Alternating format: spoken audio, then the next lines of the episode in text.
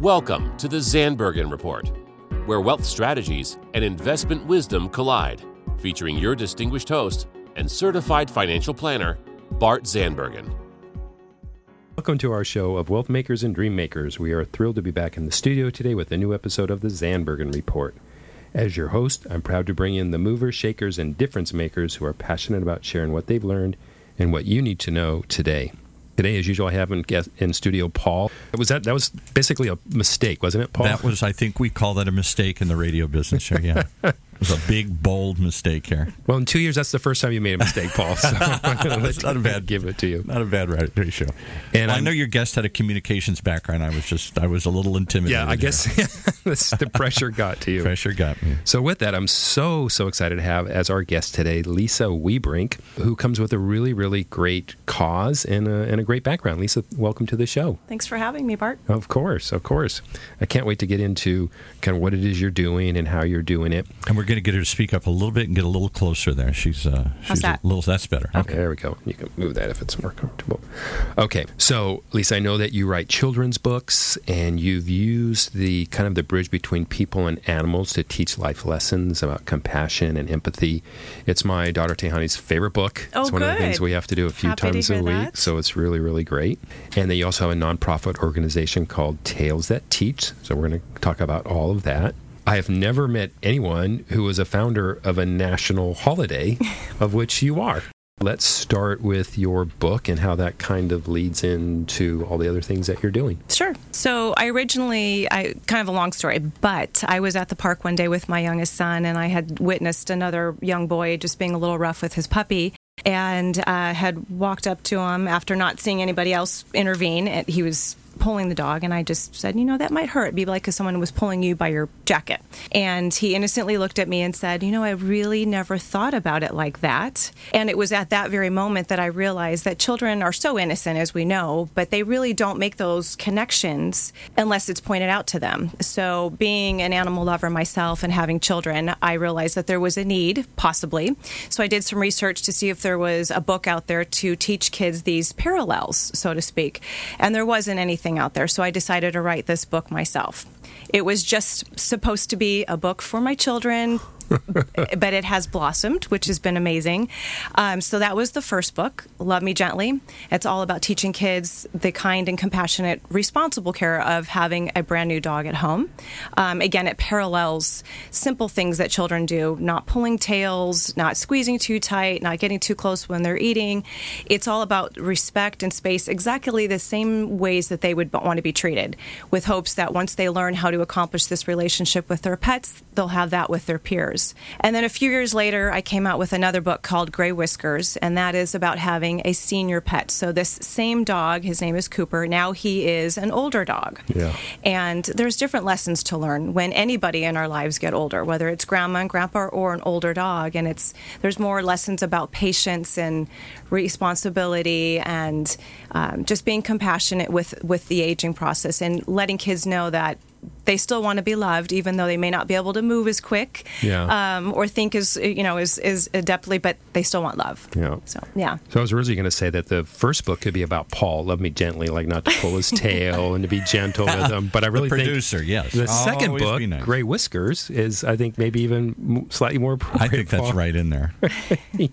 and I, I really, I really hope people will be nice with people with gray whiskers here. I just think that's. Absolutely. My mother ran an animal shelter for her whole life when I was a kid. Now we lived out in suburbia. My dad was a corporate executive. He was horrified. My mother was down scooping poop out of the animal shelter at the local uh, city that we lived in. Uh, but she helped get it built, and she was an activist, and she ran it and everything else here. The greatest moment in my life was when she finally put my picture on the wall next to the animals that we had, because the animals ruled in our house Yeah. there. I finally made it. My little picture went, uh, you know, high school picture went up to all these animal pictures.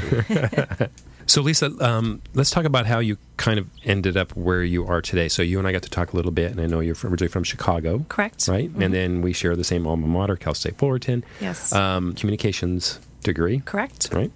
And so between graduating college and you said you were into um, mortgages for a bit. Right. hmm Um, and how did you go from mortgages to writing this great book and creating a national holiday? Well, when I was in school, I actually received a writing scholarship. Unbeknownst to me, I was fairly good at writing, I suppose. Wow. Um, so, yeah, it was a surprise. Um, I just thought, okay, thank you, and just continued with my degree. And, Yeah. and later, obviously, it had came come in handy. So, um, Yeah. but after I wrote the books, I presented it to a school and it, to the principal, and she was she, at that time. She said, "You know, we're starting something called character education, and we're going to be teaching kids about different character attributes such as kindness. So, could you come in and read?" So I did, and then I was talking to someone who has an animal shelter, and I mentioned the book to her, and she said, "Oh, interesting, because we're starting a humane education program, and this book would be a perfect tool." So from there, that's when I started to realize, okay, there is a need beyond just reading to my own children for this book.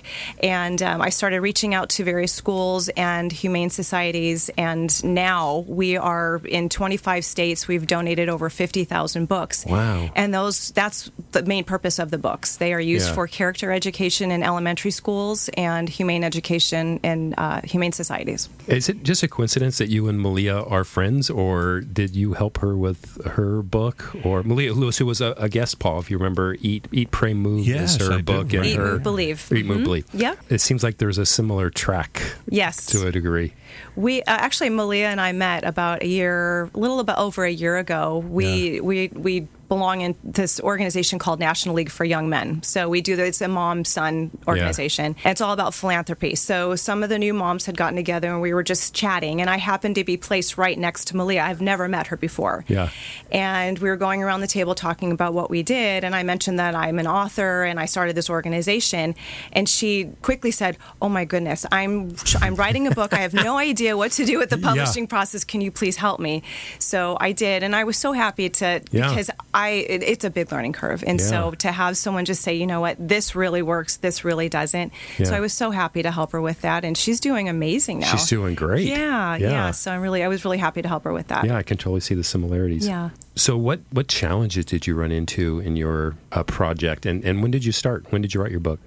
2012 the first book was published. I started writing 2011 it took me about a year because i was just trying to figure out exactly what lessons i wanted to present. Sure. um, 2012 it was published and then the second book was published in 2017 i think the biggest challenge for me was just being self-published trying to navigate that whole process. Um, because with that you it's all your own marketing. You have to put yourself out there. So to this day, I would say that's probably the biggest challenge is just Yeah. continuing to get yourself out there, finding opportunities like this to let people know what you are doing. Because once we do let people know what we're doing, they love the mission, um, and and so it, it just continues to grow from there. But that that's always the challenge, I think, for Yeah. most people is marketing and just getting people to know who you are and what you do. Yeah. So, as a writer, is it is it challenging or difficult to write to an audience of five to eight year olds? You know, I rely on my experience of being a mom. Um, I read to my children every single night, so that's always been near and dear to my heart. A big part of our mission is literacy. I just really wrote from experience, not just from having children, but but from having animals and observing interactions with other children and animals and understanding that there is this relationship that kids have with their pets. That often is their first relationship. And so if they can master that relationship they're going to go on to be better peers. It, it really does cut down on bullying. Um, there's uh, just abuse you know there's the proof out there now that really shows people that direct relationship if there's animal abuse it just continues to grow unfortunately into other it manifests into other things. But I, I can't say that it's been a difficult thing to write about because like i said it's mm-hmm. it's near and dear to my heart. And just from experience the lessons just sort of came easy. Yeah.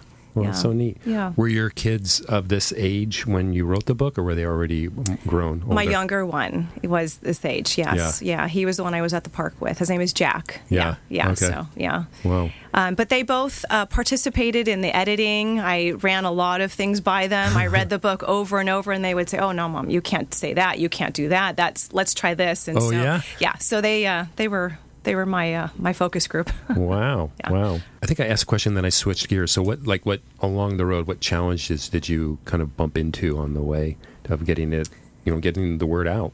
Just finding the right people to contact.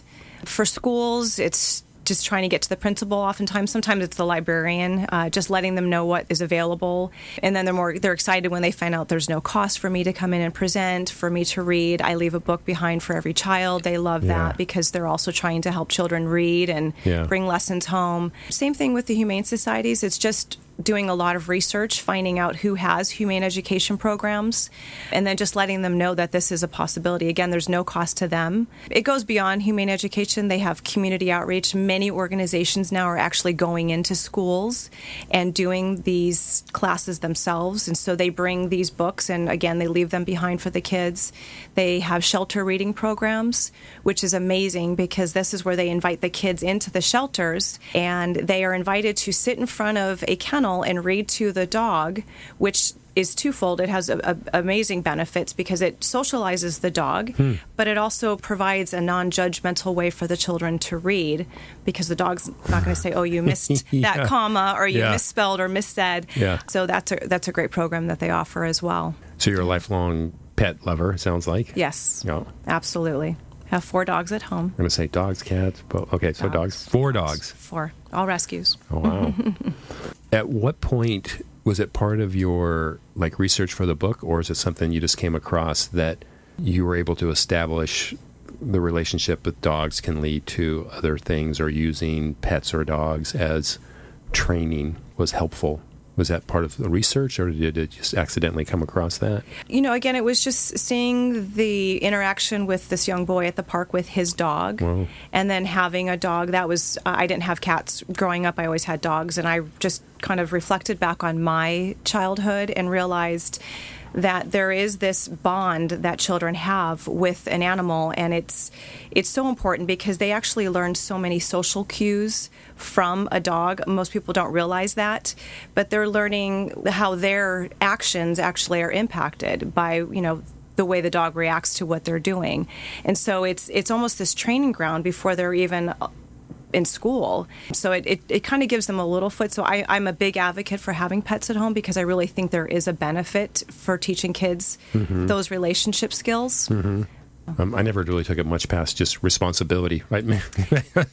Responsibility is a big one. Yeah. And we, we talk a lot about that in the book. Um, Yeah. Simple things because it's very age appropriate. Yeah. We talk about, you know, just keeping the doors and the gates closed, Yeah, keeping their collar on, things that they really could do at five and eight, to, five to eight years old. Yeah. It empowers them. They feel like they can be responsible. This is something they can do. And so they, they really appreciate learning those lessons as well. We don't want to overwhelm them because there's just some things that at five to eight years old, they're they're technically they're not feeding the dog, but when the Yeah. dog is eating, they should know to respect its space and not bother it, or when it's sleeping, not to poke it. And so when I go into schools and we do presentations, that's what I do. I parallel the different things, and I say just like if you were taking a nap at home, you wouldn't want your big brother or sister to come over and say, "Wake up, wake Yeah. up!" And you know, we Yeah. just we let people just rise when they're ready. I try to poke Paul all the time to wake him up. And I'm sorry, what were you saying? I was asleep over here. No, this is real. I, I can only emphasize what I grew up with. My mother imparted that to me. In fact, once when I was a little boy, I was like your son's age, my grandson's age, about four or five, and I started poking the dog in our house. And the dog started making a noise and growling. My mother said, That dog's going to bite you. And I'm like, I'm, the dog bites me, he's going to get his head taken off. I'm the golden child. I, you know, I could do anything here. And I kept teasing him, teasing him. Finally, he turned around and he snapped at me. And my mother said, and I ran and like, you know, immediately you should take this dog's head off. The dog snapped at me. My mother said, that dog has every right to be here that you do here. I told you that dog is going to do. You got to learn to respect this dog. And I never did that at Trick again here. You know, Right. Yeah. Paul's easily trained. I was easily trained. Yeah, right. She let the dog snap at me once, and I never did it again. But that, it stuck with me my whole life. That idea that you know the dog has as much right to be here as we do. Talk about uh, rescue animals a little bit, because rescue animals, people don't realize how many animals there are out there to be rescued. Oh my goodness. It's an epidemic, yes. Um, with all of the different toy breeds and all the different breeding, there's there's a lot of animals available at shelters, and there's a lot of purebreds in shelters. But yes, the the a big part of what we do is to teach kids this proper care and treatment because oftentimes what happens, no matter where the dog comes from, if the dog reacts, it's the dog that's sent away, of course, because mm. you're not going to send your child away. Yeah. But there's nothing to be learned in that situation for for the child. And so, again, you know, our, our mission is to teach children. We, we like to say we like to get them off on the, the right paw start off on the right paw because it's like anything, it's new. Everybody has to learn how to adjust and accommodate, and, and it's, it's a learning process. And so, but unfortunately, what happens is the dog reacts, the dog is sent away, and then we have this epidemic of animals in the shelters. And that's not the only way that they get there. Mm-hmm. Obviously, there's, you know, there's a spaying and neutering situation that you know needs to be addressed, and um, there's a responsibility there. Uh, we don't touch on that at five to eight years old because again, this is Yeah. we're trying to give them lessons that that they actually have control over and that they feel empowered to do. But we're hoping that by teaching children compassion at this young age, that as they do get older, then the responsibility of of spaying and neutering kicks in place because it's just a natural progression. You you have an invested relationship with this animal. You want to take care of it. So it's it's a and it's a natural relationship that that Yeah. happens. What Yeah. struck me was my we lived in an affluent suburb of Detroit, Mm-hmm. and uh, people would bring in their pets all the time and say, "I'm bored with them. I'm done with them." Uh, the kid uh, grew out of it. Like it was, uh, you know, they do this with rabbits and everything all the time. All the time, where people get it because they thought it'd be cute, and the kid doesn't show any interest in it or loses interest. and Nobody's taking care of it. They just bring it in like it's nothing, and it's a living, breathing creature that relies on you, and you're just throwing it away like an old shoe. I, I just, I can't. Be- you can't believe how people do with pets. it's sad, or if they get too old and they just Yeah, right. They bring them in and say, "Oh, we don't want them anymore here. You had them for ten years. We don't want them anymore here." Yeah, yeah. So tell us about the uh, National Rescue Dog Day, May 20th. Yes. Uh, so this year will be our third annual. Um, this is kind of a funny story. I wanted to do something like this because I wanted to bring recognition to all of the animals in shelters, and it was just such a long shot. It, it was. I had a when I was reading online how to apply. It said you have a one in thirty thousand shot opportunity to get this, and I thought, Yeah. I'll, I'll just try. Yeah. And so um, I did quickly find out that I I was chosen, and I was one of 18 that was chosen. It quickly became a holiday, like I said, three years ago, and it really is just a, to bring light of the sh- the animals that are in the shelter, but mostly to bring light to how amazing rescue dogs are. They the relationship that that we have with them, and it's it's grown into this social media campaign. And so, for example, last year we had over fifty thousand hashtags from all over the world of people posting pictures with them and their rescue The dog. rescue? Yes, and just saying how this dog has changed their life. You know, it's made such a difference in their life. It saved their life.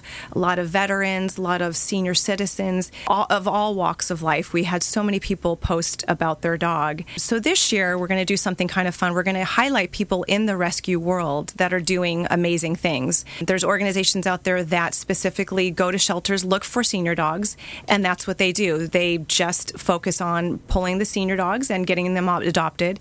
We have pilots that fly all over the world to bring a, an animal from one shelter to another. So we're going to highlight different people in the, the rescue world to just continue to bring light to rescue dogs and just to try to encourage people to visit their shelter first Yeah. if they want to rescue, if they want to get a dog. Yeah. To, that's a great place to look first. Wow, that's, Yeah. that's a lot. That's so great. Yeah. Now, it must have been more than just writing a letter and you got chose out of one out of 30,000. Yet, well, there's, there was more steps, yes? There's a lot of steps. Yes, Yeah. there's a lot of steps. I'm, I'm being humble, but yes, there's a.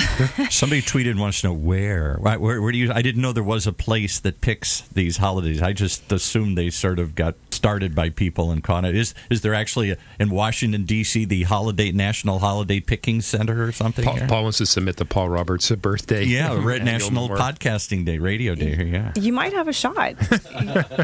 uh, it's National Rescue Dog Day. I mean, it's um, nationalcalendarday.com, I believe. Um, but yeah, if you if if you Google it, you'll you'll find Yeah. where to, to, to, to submit an application. But I mean, there's National Pancake Day, there's National Sunglasses Day, there's there's all kinds. But I, and I thought for sure someone would have already chosen that, and, and it's already out Yeah. there, but. No one had uh, had done that, so it How was. long a did it take for you to to get it done from from submitting till you got chosen? About six months. Really? Yeah. Wow. Yeah, six months. Yeah. I know there's more going on. You're still being humble. So did but- they fly you to Washington then, and you put on a you cut a ribbon or you do a big presentation or something? No, no. I, I think they forgot about me on that one. yeah, no, I, it was just a lot of paperwork, really. Yeah. a lot of paperwork, a, a lot of explaining why you want to do this holiday, how it's going to appeal to the masses. Um, so it's you know it's it is relying on my communication skills and you know selling skills. Okay. Like why is this okay. important, and how is it going to benefit? You know, who are you trying to benefit? Well, I'm trying to benefit the rescue animals Yeah. and and children long term and so you, you, Yeah. you really have to plead your case as to why this is an important holiday Yeah. All in writing, not like in a like a jury. all in writing I'm All telling you that writing. every week we get bombarded as a station with people saying it's National Pancake Day, Yes. it's National Something Day, and I'm like, who makes up all of these days? Now I know National Cupcake Day. Now you know. right?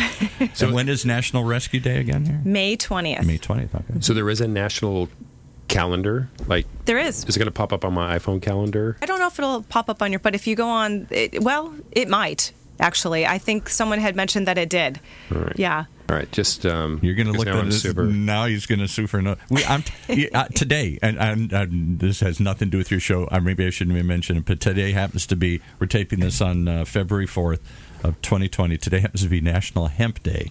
I don't know if you knew that, here, but today is National Hemp Day. right there's a day for everything There's a day for everything. day for everything. There is a pancake day. There's a tequila day. There's all these crazy things that Yeah. come through here. Yeah, some better than others. but people follow them. I, I was surprised to see so many people following National Rescue Dog Day, and they just know. And the amazing thing is, we had TV stations New York, uh, England.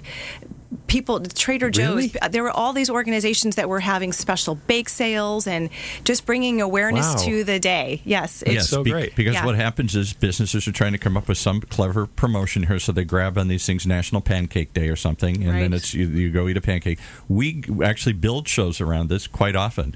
We tell people in advance, oh, you know, it's two weeks from now is National Pancake Day or something, and we'll uh, we get bombarded by requests. So it's very common for the media to use. The public may not know that the media uses those. Can there holidays. can there only be 365 national days? Is it only one per day? I, I no, there are a couple per day sometimes. Yeah, I've Okay. noticed. Yes. All right, we're gonna start stacking them. so you mentioned that you doesn't cost the schools anything or the rescue organizations. How are you raising money to do this? all through private sponsors, uh, corporate sponsors. We do something that I think is actually very interesting. We provide special print books. Uh, so, for example, we did a partnership with the Angels Baseball Foundation. They provided us with a grant for uh, to provide a book for every child in the Anaheim School District in grades K through two, seven thousand books. Wow. And what we did in exchange is we did a special print book. So at the back of every single book, there's a full page acknowledgement to the Angels Baseball Foundation, explaining what their mission is and how it connects with our mission, and then letting people know this is how you receive this book. It was courtesy of the Angels Baseball Yeah. Foundation. So we do that with other organizations, other major corporations. Um, we do a lot of fundraising. We do special events, private donors. Yeah. Yeah, but we that's we we don't want to charge a school, of course, and, and definitely not Humane Society. So we are always just sending out free books Yeah. to qualifying schools and So organizations. give us a plug. Where do we Yeah. where do we go? Uh, www.tailsthatteach.org. Spell that because that's tails like for a dog, not not Yes. not tales of Sinbad and the sailors or something. Here. right. T A I L S, that teach.org. Do you have any events coming up that We have a about? golf tournament coming up. It's already sold out. Um, it's on April 24th, but we still have plenty of room for sponsors. So any corporate sponsors, uh, private sponsors, we would love to have them. Um, but it's yeah, it's in um, Yorba Linda Okay. at Black Gold Golf Club on April 24th. Okay, and they can reach you about that sponsorship at the same website Yes. for inquiries. Yes, there is a tab uh, called events, and it's it's on that tab there. Okay, Mm-hmm. all right. And we have a guest coming up in the next few weeks. Is the gentleman I introduced you to with the dog food companies? I don't, I don't know if that. oh, boss. Uh, yeah. Yes, Yeah. uh-huh. So hopefully that will Wonderful. um, something Yes. Uh-huh. will come from that. Um, as we're getting close to the end, one of the uh, great privileges I have is to ask my guests their thought question of the day, and that's like your ultimate lesson learned. So, what would you say is your ultimate lesson learned in, through this venture of of your charity and and um, this whole teaching experience? One thing that I always go back to, one of my favorite things that I really enjoy about what I still do is going into the schools and presenting it to the children. And I always leave time for kids to ask questions, um, whether it's about what we've just discussed, or oftentimes I get stories um, about their pets at home or about being an author. But I am always just amazed about how thoughtful children are and the just the compassion that they naturally have in their heart. And it really is up to adults to just direct that compassion. It just it never ceases to amaze me. It doesn't matter if they're 3 when I talk with preschoolers or if they are the second graders and now they're approaching 10 years old, they still have so much innocence and so much compassion. It really is up to us adults to just continue to, to hone that a little bit and just give them the right avenues and opportunities to continue to to see opportunities of kindness, to be philanthropic. There's there there are amazing opportunities and oftentimes people say, Oh, they're so young, there's not anything they can do at that age. But there really is. There is so much that children can do just to continue to grow that compassion and kindness in their heart. Do you? Does any story come off the top of your head? Like um, you said, the children will ask you some good questions. Uh, you, uh, you know, sometimes I. I was just at a school the other day, and I had a young girl tell me how she had a dream about Abraham Lincoln, and he had stolen her dog and it had nothing to do with what we were talking about. But again, I it, it, all of it, it, it blessed the teachers' hearts because they're always saying no stories, no stories, questions. Yeah. But I always get stories, and that was the funniest story that I had Yeah. heard in a long time. That she had, a, and I was surprised that she even knew who Abraham Lincoln was at that age. Yeah. But she said I had a dream about Abraham Lincoln, and he stole my dog, and that's all she said. I was He's well known for that. Yeah. Oh well known. Well, Lisa, I really, really appreciate you taking the time and, and sharing your stories. And um, this was has been a really great show. So thanks for coming on. thank you for having me. I sure. appreciate it. Is there anything last statements or comments you want to make sure we get out there? Just Visit your shelter. visit your local shelter absolutely please read to children all the time it's so important it's a lost art have them pick up a book not an electronic They have done so many studies. I can't quote you, the, but I know there have been a number of them that children who are read to early in life develop a bigger vocabulary, a bigger imagination, more creativity, all that kind of stuff. absolutely without a doubt hmm. mm-hmm. All right. Well, thanks again. I want to thank everyone who has tuned in, and we look forward to being in studio again next week. Cheers. Tune in next week for the latest edition of the Zandbergen Report, Tuesdays at 2 p.m. Catch up on our recent shows by visiting bartzandbergen.podbean.com. The Zandbergen Report is also available on iTunes, iHeartRadio, and Spotify. Interested in being a featured guest on our show or have a question you'd like to hear us answer? Email podcast at bartzandbergen.com. Bart A. Zandbergen, CFP, and Letitia Burbaum, AIF, are registered investment advisors with Optivest Inc. and registered representatives with Gramercy Securities Inc., member FINRA and SIPC. Investment advisory services are offered by Optivest Inc. under SEC registration.